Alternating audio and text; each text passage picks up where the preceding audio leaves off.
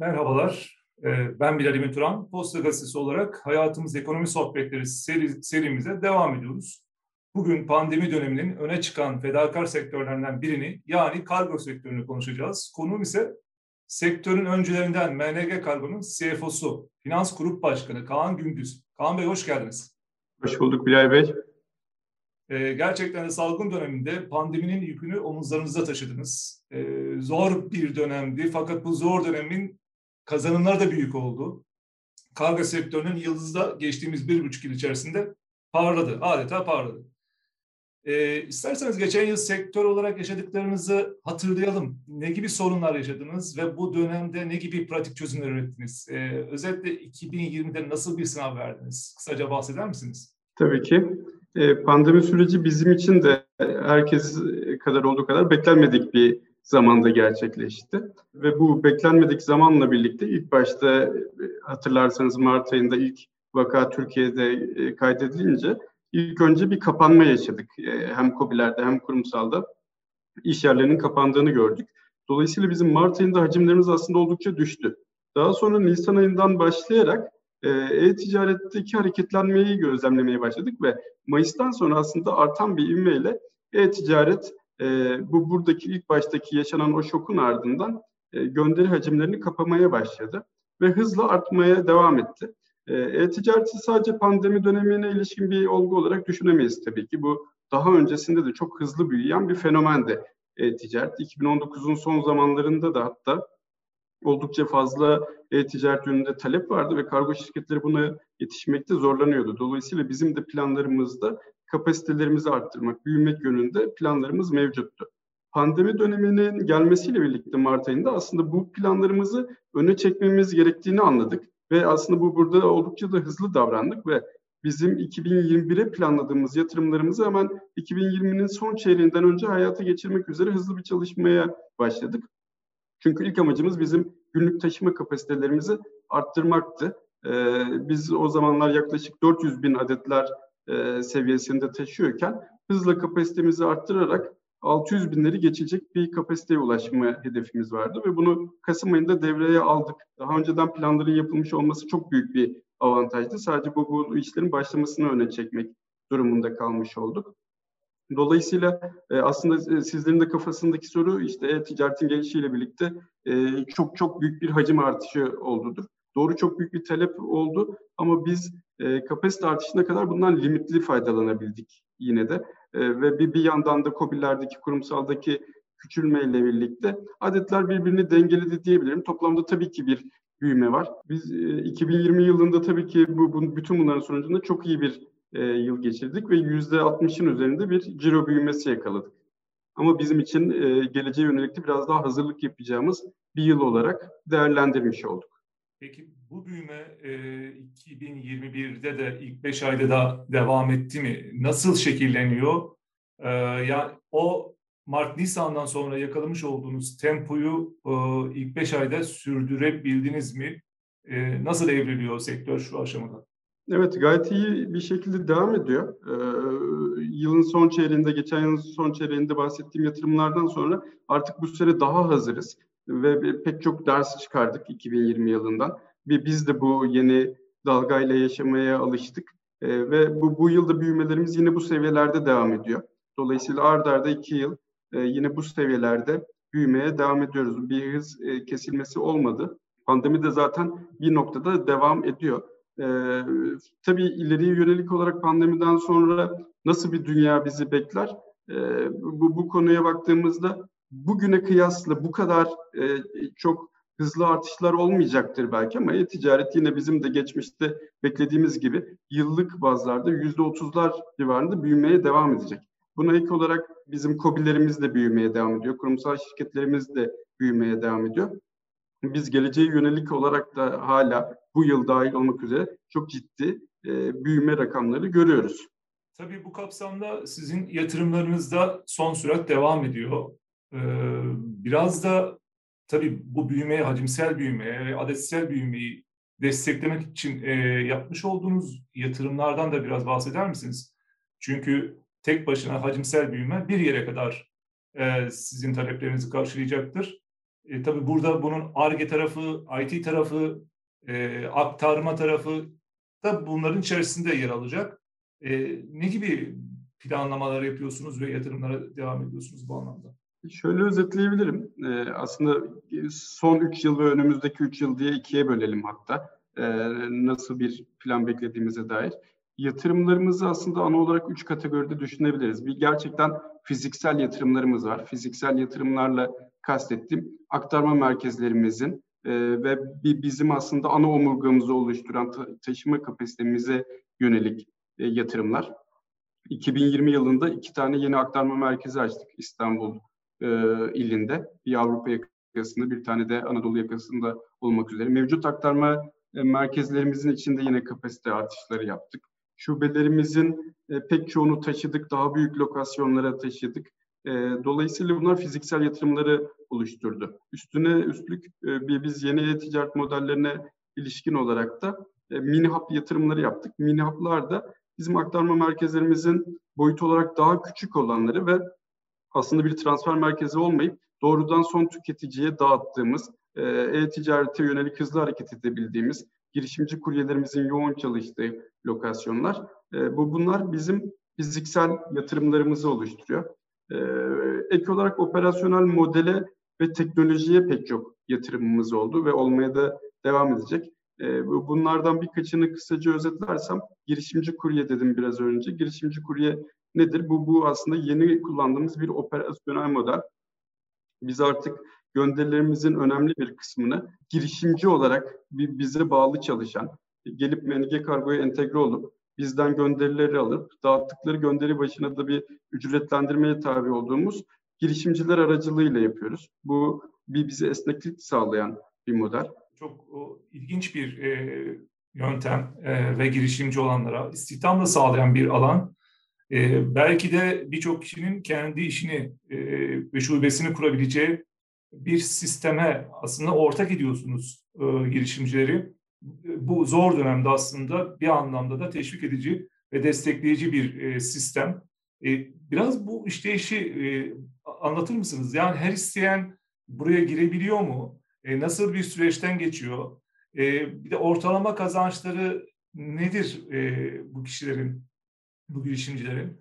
E, yani birçok kişi bence bu, bu dönemde girmek isteyebilir. E, bu anlamda bir yol gösterici olabiliriz.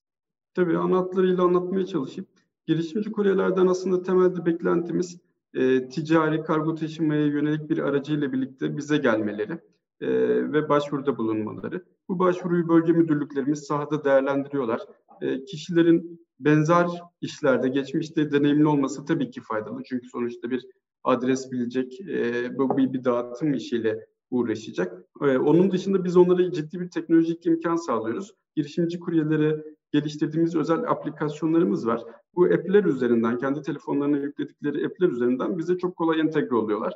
Bizden aldıkları gönderileri takip edebiliyorlar. Onlar teslimatı yaptıkça bizim sistemlerimize yansıyor. Yaptıkları teslimatın hak edişe dönüşünü, yani kendilerinin bunlar üzerinden ne kazandıklarını takip edebiliyorlar. Bir de bizim sistemimizde primler vardır. Bu bunlar da performans bazlı primlerdir. Dolayısıyla e, girişimci kurye modeli aslında e, çalışmaya hevesli, aracıyla gelip ben bu işi yaparım diyecek insanlar için oldukça cezbedici bir e, imkan olduğunu söyleyebilirim. Onları biz çalışma konusunda da esnek bırakıyoruz çünkü. E, artık onlar bir ticari kişilik oldukları için e, dağıtımı daha uzun saatler yapabiliyorlar. Hafta sonu çalışabiliyorlar. Böylelikle kazanmak istedikçe kendilerine de daha fazla alan yaratabilecek bir potansiyel muhakkak oluyor.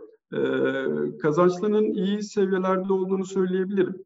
Yani bu bu hangi lokasyonda bulundukları, kaç adet dağıttıklarına ve performanslarına göre değişebiliyor e, tabii ama bugün Türkiye ortalamasında 10 bin liranın üzerinde fatura kesebildiklerini söyleyebilirim. Gayet güzel bir kazançtan bahsediyorsunuz. Peki burada bir kontenjan sınırınız var mı? Ee, bildiğim kadarıyla sizin sah sahalarda ya da şehirler arası şehir içi çalışan binlerce aracınız var. Ee, tabii burada da e, kapasiteyle paralel giden büyüklükten bahsediyoruz. Ee, şu anda kaç tane böyle girişimci taşıyıcı var? Bugün 750'nin üzerinde girişimci kuryemiz var. E, bu burada bizim bir tavan limitimiz yok ama tabii toplam şirketin organizasyonuna bakarak bu buradaki gidişatı hızlandırma, biraz yavaşlatma durumlarını tercih edebiliyoruz. Ee, bizim tercihimiz çünkü şu onları da düşünerek sağlıklı kazanç seviyelerinin olabileceği, mevsimsel e, gönderi adetlerinin dalgalanmasından çok fazla etkilenmeyecekleri boyutta sistemi tutmaya çalışıyoruz. Dolayısıyla sistemin sürdürülebilirliği sağlıklı olması bizim için e, oldukça önemli. Dolayısıyla onların menfaatini de düşünerek planlamalar yapıyoruz ama bahsettiğimiz rakamlarla geleceğe yönelik olarak kargo sektörünün büyüme potansiyelini düşündüğümüzde bu alanda büyümeye devam edeceğiz. Sayılarımız artacak. Mini Hub olayı gerçekten çok ilginç bir uygulama. Ee, Birçok e-ticaret sitesinin de e, devreye aldığı uygulamalardan birisi ve zaman kazandıran da bir sistem anladığım kadarıyla. Ee, bu paralelde şunu sormak istiyorum. Kargolarınızı e, ulaştırmada ne kadar dakik oluyorsunuz? Bu anlamda ne kadar zaman kazandırdı bu mini hap uygulamaları örneğin ya da diğer transfer yatırımları? Bu çok ilginç çünkü ben paketimi gönderdiğim an en kısa zamanda ulaşmasını isterim. Karşı tarafta en kısa zamanda elime ulaşsın ister. Yani zaman aslında sizin en büyük şeyiniz, rakibiniz bir anlamda. Çok doğru söylediniz. Zaman bizim için önemli metrik aslında operasyonun verimliliğini kuryelerimizin verimliliğini değerlendirirken bizim için en önemli parametrelerden birisi. E, sistemi bize özellikle last mile dediğimiz son tüketiciye ulaştığımız noktada verimlilik getiren bir model. Çünkü klasik kargo modeli şu şekilde kurulmuştur. Şubeler toplar, bir aktarma merkezine gönderir. O başka bir aktarma merkezine gönderir bulunduğu ile. Oradan varış şubesine iner. Varış şubesi de son dağıtımı yapar. Şimdi bu sistem e, Türkiye'deki tabii kargoculuk e, e-ticaretle birlikte doğmadı. Kargoculuk daha çok B2B çalışan bir yapıydı. E, bu buna çok iyi hizmet veren bir yapı olmakla birlikte artık günümüz şartlarında verimliliği ve hızı düşündüğümüzde bizim ekstra yöntemler bulmamız gerekiyor. Minap'ta bunlardan e, birisi neyi elimine ediyoruz? Son aktarma merkezinden tekrar bir şubeye inme aşamasında bize verimlilik sağlıyor. Dolayısıyla şubeye inme ve tekrar oradan tasnif edilip e, tüketicilere çıkma e, konusunda bize sağladığı verimlilikler var. E, iki saate yakın verimlilik sağlayabiliyor lokasyonlarımıza bağlı olmak üzere. Ve burada bizim bunlar daha büyükçe yapılar oldukları için 20'ye yakın girişimci kuryemiz çalışabiliyor bu mini hub lokasyonlarından. Hatta daha fazla olabilen lokasyonlarımız da var. E, doğrudan tüketiciye gitmeleri e, hem gün içindeki zamanı daha etkili kullanmaları böylelikle de daha fazla adet ulaştırabilmeleri açısından önemli. E, sadece bizim taşıyabildiğimiz kapasiteyi arttırması değil tabii alıcıların beklentisi açısından da işte kargom ne kadar erken ulaşırsa o kadar iyi olduğunu biz de biliyoruz, tahmin ediyoruz. Hatta biz bunları ölçümlüyoruz. Biz çıkış şubesinde ne kadar bekledi, aktarmalar arasında ne kadar zaman harcadık, son noktada ne kadar zaman harcadık. Hedeflerimiz var. Bunları kısaltmaya yönelik devamlı aksiyonlar peşindeyiz. E, alıcıların beklentileri dolayısıyla önemli gelecek için. Biz de buna uygun modeller üzerinde çalışıyoruz. Ölçümleme dediniz. E, bu ölçümleme e, memnuniyeti nedir? E, Türkiye ortalamasında bir kargonun bir noktadan şehir dışı tabii bahsettiğim şey bir noktaya ulaşması ortalama ne kadar süre alıyor? Bu konuda MNG kargonun e, tüketici nezdindeki şeyi, puanı nedir? E, kargonun ulaşma süresi, e, bu burada tabii kilometre önemli bir faktör. Çünkü kilometre demek e, aktarma merkezleri arasındaki transfer süresini hazırlıyor. Bir gönderi e, oluşturulduğu zaman aktarma merkezine gittiği vakit o günün akşamıdır. Yani siz sabah da gönderseniz, e, akşam da verseniz gönderiyi, dörtte de verseniz, sabah onda da verseniz aynı saatte bir, bir, bir kere başlıyor. Start noktası aynı noktadan e, oluşuyor ve aktarma merkezine gidiyor. 600 kilometreye kadar biz ertesi gün teslimat yapıyoruz.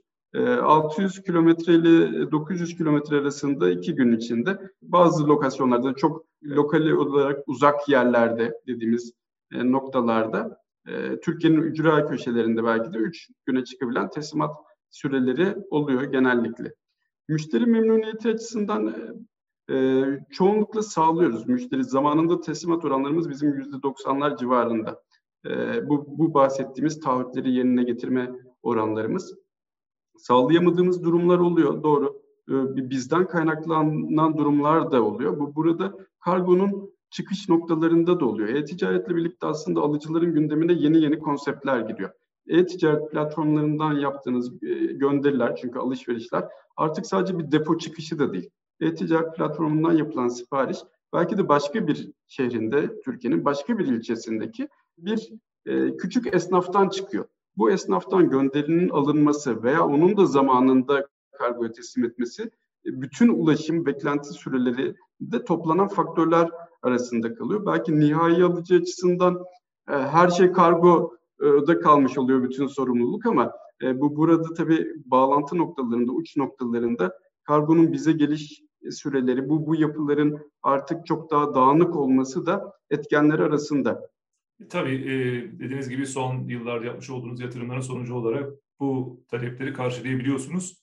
Yatırımlar demişken ben atlamadan e, bir konunun altını çizmek istiyorum. Geçenlerde 75 milyon TL'lik e, bir kaynak sağladınız borçlanma aracı vasıtasıyla. Bu uygulama da sektörde, sizin sektörde bildiğim kadarıyla ilk. Bu kaynağı nasıl değerlendirmeyi düşünüyorsunuz? Anladığım yine kapasite artırımı olacak ama çoğu nereye gidecek? E, hangi alanlarda değerlendireceksiniz? E, bu kaynağı biz 2020 yılının Eylül ayında sağladık. Son çeyreğinde sağlamış olduk. Bu burada tabii tamamen bağımsız yatırımcılarla e, yaptığımız görüşmelerde iki yıllık bir kaynak sağladık ki bu Türkiye şartlarında aslında oldukça uzun bir dönem. iki yıllık e, bir e, kira sertifikası ihracı olarak gerçekleştirdik. E, bu, bu da bize şunu gösterdi. Bu buradaki talep, beklediğimizin üzerinde gelen taleple de gördük ki aslında kargo sektörünün gücüne gerçekten yatırımcılar, potansiyeline yatırımcılar oldukça fazla ilgiyi gösteriyorlar. E, bu, bu kaynağımızı da e, bahsettiğimiz yeni aktarma merkezi açılışlarında ve el terminali alımlarında araçlarımızı yenilemede kullanıyoruz. E, yatırımcı ilgisi dediğiniz benim hemen ilgimi tabii ki sadece Türkiye'deki yatırımcılar değil, e, yurt dışı oyuncular, büyük oyuncular da Türkiye'ye tabii ki yatırım yapmak için e, fırsat kolluyor. E, bu dönemde e, sizin de kapınızı çalan e, büyük fonlar oldu mu? E, sizlerle yatırım ortaklığı düşünenler oldu mu? Sadece bu borçlanma araçları haricinde. Menege Kargo ağırlıklı olarak bir girişim sermayesi şirketi. Dolayısıyla e, şirketin gündeminde veya yatırımcısının, mevcut yatırımcısının gündeminde bu tür olasılıklar e, var ve her zaman olacak doğal olarak. Bu dönem üzerinde evet şunu söyleyebilirim, ilgi var. E, böyle bir e, talep görüyoruz. E, tabii bu bunlar henüz erken aşamalar.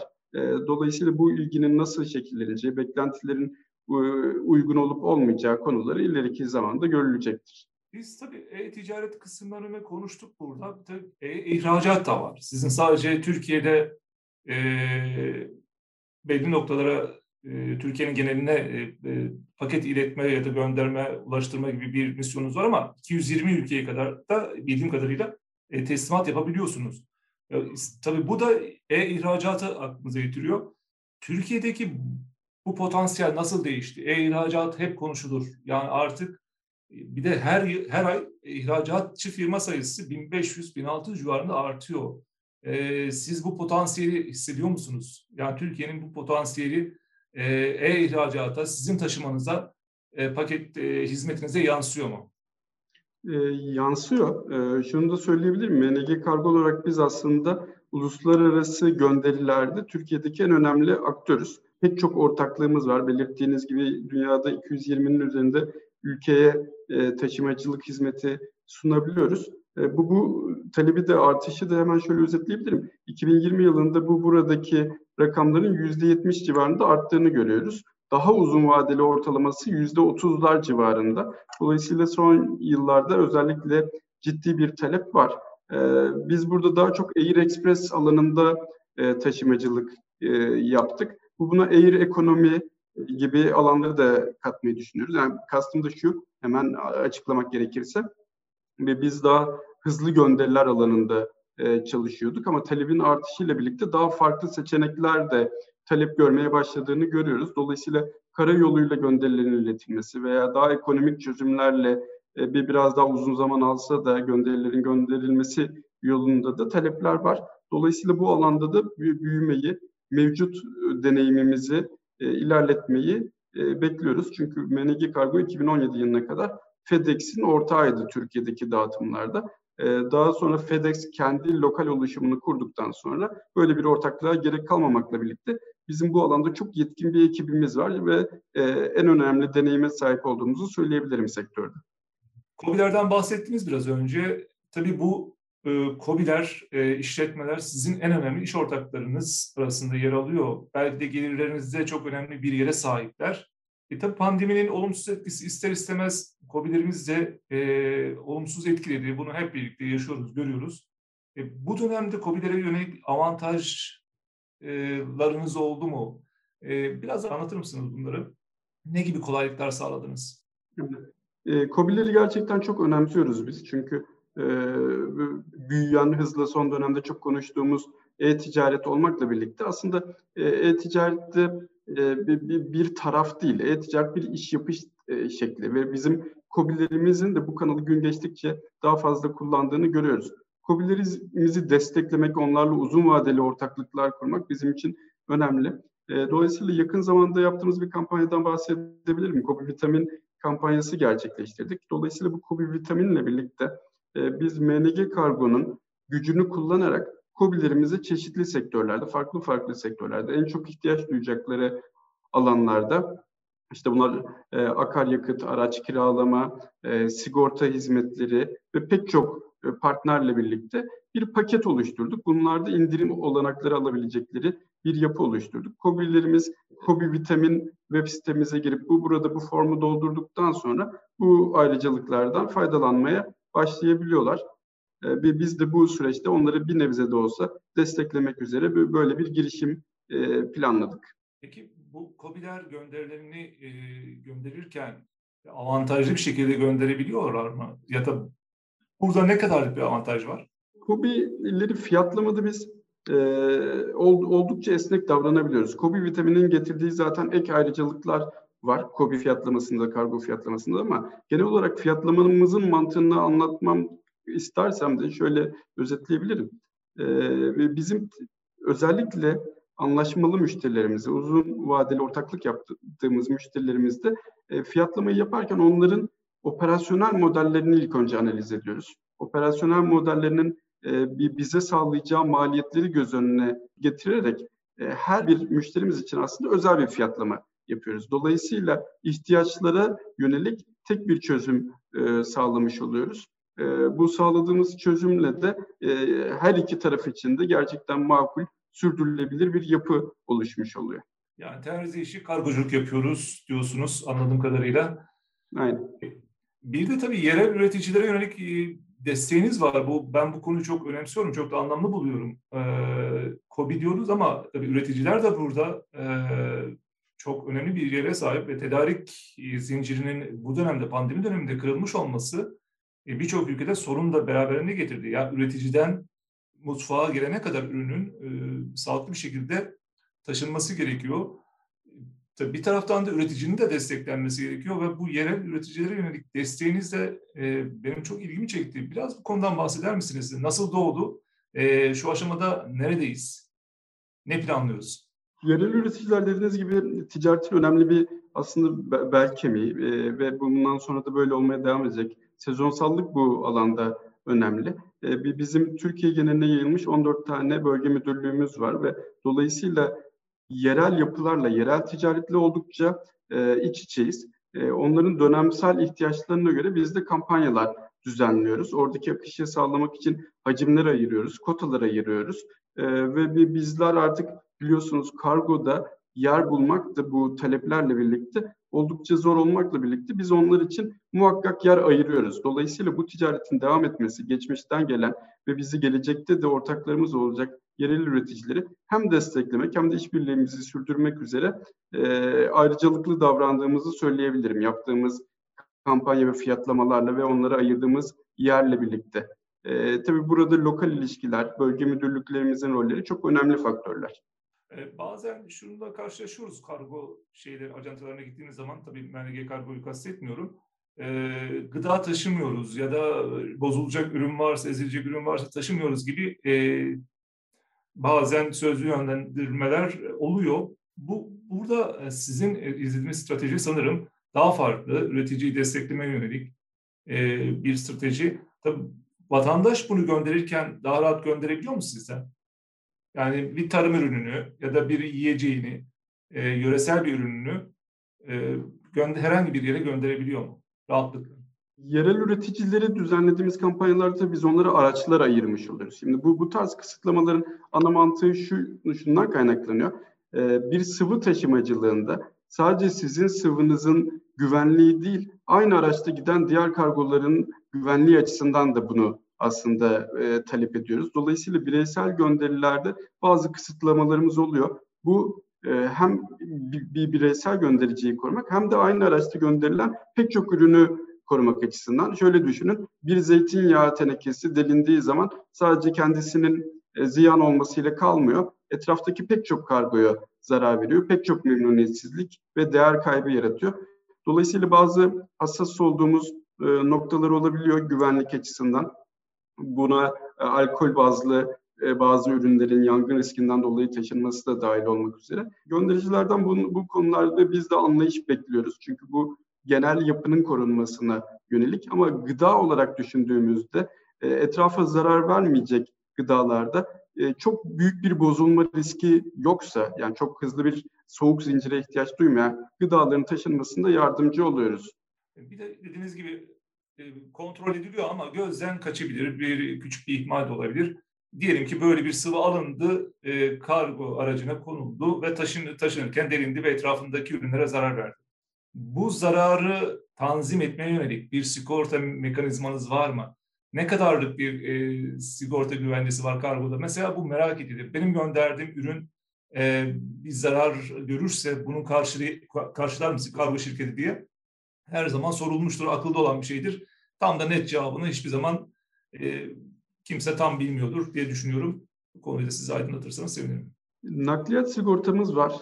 E, sektörde genel uygulamada nakliyat sigortası yönündedir. Nakliyat sigortası sizin ulaşımdaki hasarlarınızı, e, daha doğrusu MLG kargo olarak bizim hasarlarımızı karşılar. Biz de tüketicilerimizi karşılarız. Ama biz bununla kalmıyoruz. E, nakliyat sigortasından da bağımsız olarak e, bizim hatamızdan kaynaklanan, bir taşıma kusurumuzdan kaynaklanan bir zararı oluşmuşsa bunu karşılıyoruz. Müşteri memnuniyeti için bu bunu bir bütçe ayırıyoruz her yıl ve bu talepleri karşılamak üzere e, çalışıyoruz. E, bu, bu burada da müşteri memnuniyeti dediğim için bizim için öncelikli sigortadan da bağımsız olarak e, sorumlusu bizse biz muhakkak arkasında dururuz. Evet yine bireysel e, taraftan bakarsak e, şimdi vatandaşın da kargo e, tabii maliyetler de son dönemde sizin de arttı. E, bu da fiyatlar ister istemez yansıyor. E, bu maliyetleri vatandaş düşürebiliyor mu? Kargoyu hesaplı gönderebileceği bir sistem var mı? E, yani sabah gönderirseniz şöyle olur ya da üyelik yaparsanız böyle olur deyip bireysel e, göndericilere yönelik bir uygulamanız var mı? Biz kargo fiyatlamasında şur şuradan başlayayım e, son e, iki senedir hatta üç sene bile olabilir e, fiyatlarda bir artış yapmadık e, bireysel göndericilerin fiyatlarında. E, dolayısıyla o, onları muhakkak teşvik etmek istiyoruz. E, bireysel göndericilerin gönderilerini almak için e, fiyatlarımızı bu kadar maliyet artışı olmasına rağmen sabit tutmaya devam ediyoruz. E, bu buna ek olarak ee, evet gönderi yoğunluğuna, sıklığına göre bulundukları şubelerimizde indirim alabiliyor bireysel göndericilerimiz. Zaten belli bir hacme ulaşıp ticari olarak gönderi yapabilecek kapasiteye geldiğinde bu, bu tabii ki kobi boyutunda olmasa bile esnaf mikro kategorisindeki göndericilerimizle de özel anlaşmalar yapıyoruz. Bu anlaşmalarda daha da avantajlı fiyatlar sağlamış oluyoruz. Düzenli ziyaret ediyoruz kendilerini, düzenli kargolarını alıyoruz. Dolayısıyla ticari yapı e, artık bir şekle girmiş ve oturmuş oluyor.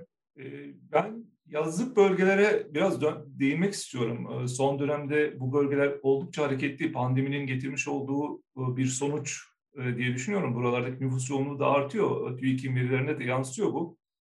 Artık yazlıklar neredeyse bir yıl boyunca kullanılır hale geldi. E, siz o bölgelere yönelik e, ne gibi çalışmalar yürütüyorsunuz? E, faaliyetlerinizi nasıl etkiliyor? Ya da o bölgelere gönderileriniz ne kadar bir artış e, gösterdi. Yazlık bölgeler oldukça sezonsallık bazında değişken bölgeler. Evet yaz aylarında ciddi kargo artışı oluyor. Ve biz bunu planlamak için her yıl Mart-Nisan ayında bu bölgelere ilişkin yapılarımızı e, tekrar gözden geçiriyoruz. İhtiyaçlarımızı belirliyoruz, yenilemeler yapıyoruz. Son yıllarda oldukça fazla şube açtık bu alanlarda. E, bu buralara ulaşan hat sayılarımızı arttırdık. Artık bu buralara doğrudan hatlar çıkarmaya başladık. Çünkü artık kendi kendine e, daha fizibilite açısından da kaldırabilecek yapılar oluşmaya başladı. Dolayısıyla bu buradaki memnuniyeti sağlamak evet bizim önceliğimiz. E, bu bir e-ticaretin de sonucu orada pandemiyle birlikte artan e, yerleşik yaşamın da sonucu dediğiniz gibi. E, bu, bu bunu karşılayacak önlemleri biz her yıl sezon başlamadan önce planlıyoruz ve bu buraya oldukça fazla kaynak aktardığımızı söyle, söyleyebilirim. Biraz önce değindiniz potansiyelde bir art %60'a yakın hem ciroda hem de dağıtımda bir artış olduğundan bahsettiniz. Ben e, bu yılın özellikle Ramazan e, bayramında e, kapanmanın da olduğu bir dönemdi biliyorsunuz. E, bir de anneler günü geldi üstüne. E, dolayısıyla burada e-ticaretin biraz daha etkisini hissettik. E, daha fazla harcamalar oldu. Ya bir günde en çok e, kargo taşıdığınız gün hangisi oldu? Ya yani ben bu detayı da merak ediyorum ve bir günden en fazla kaç paket taşıyorsunuz? E tabii bunu sormuşken sonunda ilave, şunu da ilave edeyim. E, e, geçen yıl yeni ne kadar hane kazandınız? Yani ne kadar haneye ulaştınız? Bu yıl rakam ne oldu? Toplam kaç haneye dokunuyorsunuz? Şöyle söyleyebilirim. Bu, yılın en çok adedini Mayıs ayında gerçekleştirdik. Kapanma olmasına rağmen Mayıs ayında gerçekleştirdik. Günlük ulaştığımız gönderi adetleri 750 binin üzerinde gönderiye e, ulaştı. E, bu, bu da en çok yoğunlaştığı dönemler. Bayramın hemen öncesi, bayram girmeden gönderileri almak için e, oldukça yoğun bir dönem yaşadık. E, anneler günü öncesinde yine benzer şekilde bir yoğunluk yaşadık. E, dolayısıyla bazı evet özel günlerde e, peak sezonlar oluyor. Bu aydan da bağımsız olarak genel olarak kargoculukta Kasım ayı özellikle ticaret alanında yapılan kampanyalarla birlikte yoğun geçen aylardır. Ee, geçen sene kıyasla çok ciddi anlamda günlük olarak ulaştığımız adres var. Ee, dediğim gibi bugün e, itibariyle biz e, günlük bazda 750 bin e, haneye ulaşıyoruz. E, geçen sene ulaştığımız rakam kapasite arttırmamızdan önce e, peak sezonlarda e, 500 binler seviyesine çıkabiliyordu ama ortalamada 400 binler civarında kalıyordu. Tabii 700-750 bin haneye ulaşmak için e, yoğun, emek yoğun e, bir sektörden bahsediyoruz ve çok da fazla çalışanın olması gerekiyor. Şu anda toplam çalışanınız nedir? E, son bir yılda e, kaç tane çalışma arkadaşını şirketinize dahil ettiniz ve bundan sonraki planlarınız neler? E, şu an 12 binin üzerinde çalışanımız var. E, bu, bu çalışanlarımızla kastımız bizim e, kendi çalışanlarımız, acente çalışanlarımız ve girişimci kuryelerimiz dahil olmak üzere üç kategoride bizim dağıtımımızda emek gösteren bütün paydaşlarımız olarak düşünebilirsiniz. E, geçen sene 9 binler civarındaydık. Dolayısıyla ciddi bir istihdam e, artışı var. E, kargo hacminin arttığı sürece biz istihdamı da doğal olarak arttırıyoruz. Çünkü bir kuryemizin dağıtabileceği adet belli sayıda o artışa paralel olarak biz de e, istihdamı arttırıyoruz. E, biraz önce yatırımlardan bahsediyorduk. İlk ikisini söyledim. E, fiziksel yatırımlar tekno ve ikincisi teknoloji ve operasyonel model yatırımlarıydı. Üçüncüsü de aslında insana yatırım. Çünkü biz devamlı insan e, alımı yapıp onların eğitimiyle ilgili çok fazla düzenleme yaptık. Pandemi koşulları ile birlikte bu, bu konuları daha da önceliklendirdik. Aslında bu bize teknolojik bir imkan da sağladı. Ee, uzaktan çalışma sistemlerinin bu kadar daha etkin olarak kullanılması ile birlikte biz belki de geçmişte e, saha çalışanlarımıza ulaştığımızdan daha yakın bir şekilde bile ulaşabiliyoruz bugün itibariyle online toplantılar sayesinde. Eğitimlerini de yine online kanallardan devam ettirebiliyoruz. Dolayısıyla o alandaki yatırımlarımız da devam ediyor e, diyebilirim. Tabii kargo sektöründe e, zaman zaman duyuyoruz. E, tabii ücretlendirme ile ilgili e, bazen dile getiriliyor ama burada NG kargo olarak siz çalışma arkadaşlarınıza, takım arkadaşlarınıza e, ne gibi kolaylıklar sağlıyorsunuz? Ne, ne gibi imkanlar sağlıyorsunuz? E, yani yeni başlayan birisi hızla terfi edebiliyor mu? E, öğrencilerin burada e, çalışıp e, iş öğrenmesiyle ilgili e, projeleriniz var mı? Ücretlendirme açısından bizim e, son zamanlarda geliştirdiğimiz, son yılda özellikle hız kazandırdığımız bir uygulamamız prim sistemi. Artık bizim kuryelerimiz de prim sistemine dahildir. Dolayısıyla alıcıya sağladıkları e, memnuniyetten, çünkü her kuryemizin performansı siz e, gönderiyi aldıktan sonra size gönderilen bir anket üzerinden de ölçülmeye devam ediliyor. E, operasyonel verimlilikleri göz önüne alındığında kendi gelirleri açısından önemli sayılabilecek prim rakamlarını da hak, ediş, e, hak edebiliyor noktasına geldiler. Dolayısıyla e, onları da daha motive edecek, e, hem verimliliği hem müşteri memnuniyetine yönlendirebilecek bir uygulama olarak hayatımıza girdiğini söyleyebilirim. E, kuryelerimiz kurye olarak başlayıp şubede e, çalışıp MHS dediğimiz müşteri hizmeti sorumluları olarak devam edip veya birim yöneticiliğine kadar yükselebildikleri örnekler var. Sektörde de var, bizde de var. Bölge müdürlüklerinde aldıkları roller var. Saha deneyimi önemli çünkü. Sahada müşteriye dokunmuş, operasyonel yapının içinden gelmiş kişileri biz de şirket içinde mümkün olduğunca gösterdikleri potansiyelle, azimle birlikte değerlendiriyoruz. Bu yapılarımız açık, önleri bu açılardan e, açık. Ben biraz da çevre ve sürdürülebilir konusuna değinmek istiyorum. Tabii sizin e, paketleriniz, kutularınız var ve e, dediğiniz bir her gün neredeyse 1 milyona yakın bir e, paketten bahsediyoruz. E, bunların da hem sağlıklı olması hem çevreye duyarlı olması tabii ki önem taşıyor. Hem karbon salınım açısından hem bu çevresel faktörleri de göz önünde bulundurursak siz sektörün öncü oyuncusu olarak ne gibi önlemler alıyorsunuz çevre ve doğaya yönelik ya da sıfır hata yönelik? Bu anlamdaki çalışmalarınız, projeleriniz neler acaba? Biraz bahseder misiniz? En önemlisi şu olduğunu söyleyebilirim. Yani karbon salımından bağımsız olarak e, bizim çevreye yapabileceğimiz en büyük e, zarar poşetlerimiz üzerinden olabilirdi. Bu yüzden poşetlerimizi yüzde yüz geri dönüştürülebilir poşetlerimizle değiştirdik. Artık bu anlamda çok daha e, doğa dostu, e, tamamen geri dönüştürülmüş maddeden oluşturulan poşetler kullanıyoruz. E, ve bu bunlarda harcanılan materyali de oldukça fazla azalttık. Yani hem geri dönüşümlü oldu hem de kullanılan materyal oldukça azaltılmış oldu. E, bu, bu konuda ciddi bir duyarlılığımız var. E, bu, bunun dışında tabii ki enerji tasarrufu, enerji verimliliği bunlar ölçtüklerimiz alanlar. Çünkü özellikle aktarma merkezlerimiz enerji tüketimi açısından önemli lokasyonlar. Bu burada gereksiz sarfiyatın azaltılması yönünde tabii ki hem finansal beklentilerde hem de çevreye duyarlılık açısından e, yakından takip ettiğimiz pek çok konu var. E, mümkün olduğunca doğaya daha az yük olduğumuz, daha az iz bıraktığımız bir yapı kurmak e, her zaman gündemimizde. E, tabii elektrikli araçlar da gündemimizde yoğun e, bir şekilde yer alıyor. Hatta TOG e, milli elektrikli otomobilimiz de yakında piyasaya çıkacak, bekliyoruz. E, sizin de filolarınız tabii e, Avrupa olarak fosil yakıt kullanıyor. Bunu da dönüştürmeyi planlıyor musunuz? Bu anlamda çalışmalarınız var mı? Şunu yapmaya çalışıyoruz. Ee, özellikle daha yaya trafiğinin mümkün olduğu veya daha bu, bu konumu uygun yerlerde elektrikli bisiklet kullanımlarımız var. Elektrikli bisiklet kullanıyoruz ama ana hat ulaşımımızı düşündüğünüzde henüz o noktada değiliz. Ee, inşallah bir gün e, teknoloji ve bu bunların yaygınlığı o noktalara gelir ve biz de tabii ki memnuniyetle bu bu alanlarda geçişi yapmak üzere hazır oluruz ama bugün sorduğunuzda e, bir bizim e, araçlardaki kullanımımız en fazla elektrikli bisikletler alanında şehir içi e, ulaşımda oluyor. E, Kaan Bey bence e, çok keyifli bir sohbet oldu. Ben e, aklıma gelen, e, düşündüğüm, merak ettiğim her şeyi size yönelttim. E, atladığım bir konu varsa e, lütfen siz de tamamlayın. E, eksiğimiz kalmasın.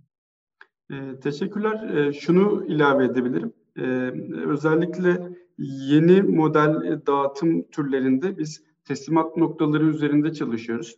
E, bu bunlar PUDO kargo teslimat noktaları olarak e, çeşitli esnafları, zincir marketleri insanların artık kargolarını teslim alabilecekleri noktalı olarak işaretleyebilecekleri ve teslimatlarını da buradan sağlayabilecekleri esnek modeller üzerinde çalışıyoruz. Dolayısıyla e, kargo sektörü aslında bir şey içinde, bir değişim süreci içerisinde hem gönderici tarafında hem alıcının beklentileri tarafında değişim var.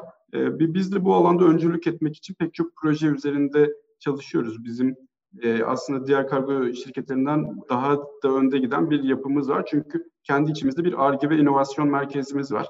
Bu ARGE merkezimizde e, yılın her zamanda çok farklı projeler oluyor ve bunların hepsi yeni trendleri yakalamak, verimliliği sağlamak, e, tüketici beklentilerini sağlamak üzerine oluyor. Teknolojiyi etkin kullandığımızı söyleyebilirim oldukça fazla. Günlük işleyişimizde, günlük hayatımızın her alanında bunu kullanmaya e, çalışıyoruz. Özellikle kendi fonksiyonumdan bahsedersem, e, örneğin yakın zamanda e, Türkiye'de birleşik ödeme ile birlikte geliştirdiğimiz bir akıllı kasa modelimiz var. Bunlar aslında çok temelde şube içine yerleştirilmiş ATM'ler, MNG kargo ATM'si, şubede toplanılan nakitler bu buraya yatırıldığında doğrudan MNG kargo hesaplarına geçiyor. E, bu, bu nakdin toplanması çok daha konvansiyonel yöntemlerle bilirsiniz. Bankacılıkta şubeler üzerinden veya ATM'lere yatırılması üzerinden yürüyen bir yapıydı. Dolayısıyla biz bu buradaki yapıyı hızlandırmak hem operasyonel e, alanda kolaylık sağlamak için şubemize e, böyle bir geliştirme yaptık. Ödeme sistemlerimizde çok fazla yatırım yaptık. E, veri geliştirdiğimiz post projemiz var. Bu burada biz göndericilerimizin adına ödemelerini de aldığımız bir yapımız var. Özellikle SME'lerden bahsettiğimizde, COBİ'lerden bahsettiğimizde e-ticaretle uğraşanların önemli bir kısmı gönderilerinin ücretlerini kapıda da tahsil etmemizi istiyorlar. Dolayısıyla bu hizmeti verebilmek, doğrudan onların hesaplarına, paralarına geçebilmek için kurduğumuz bir altyapımız var. Ee, bütün bunların içinde özetle teknoloji e, her zaman gündemimizde. Bu bu alanda çok fazla yatırım yaptık. İleriye yönelik olarak da yapacağız. E, çünkü pek çok kolaylık, verimlilik, yeni trend bu, bu burada yaptığımız yatırımlardan kaynaklanıyor. Burada bir şey daha merak ettim. Siz anlatınca şimdi aklıma geldi. Ee, bir e, vatandaş da gelip sizin şubenizden bir nakdini banka hesabına at gönderebiliyor mu? Ya da karşıda bir alıcıya gönderebiliyor mu? Henüz o boyutta değil. E, bu buradaki ATM'miz sadece MNG kargo hesaplarına para gönderiyor ama e, tabii bunlar artık işin şeyleri oldu, backbone'ları oldu. Bu bunlar üzerine e, bir bir şeyleri inşa etmek, geliştirmek için e, elimizde bir bazımız var. Bu bunlar üzerinde pek çok yenilikçi çözümümüz olabilir. Çünkü e, şey konusunda haklısınız. Mesela kendi geliştirdiğimiz post sistemiyle birlikte biz şu an herhangi birisinin adına tahsilat yapabilme kapasitesine sahibiz. E, dolayısıyla bu buradan bilet satışı da olabilir veya başka bir ürünün satışını da çünkü günde 750 bin tane kapıya gidiyoruz ve bu önemli bir temas noktası. Gerçekleştirebileceğimiz altyapımız var. İleriye yönelik olarak bu, bu alandaki projeler daha da hızlanacaktır diye düşünüyorum. E, peki e, Kaan Bey e, gerçekten çok faydalı bilgiler paylaştınız bizimle. Çok teşekkür ediyorum. En kısa zamanda tekrar görüşmek üzere dileğiyle. Sağ olun. Ben de çok teşekkür ederim.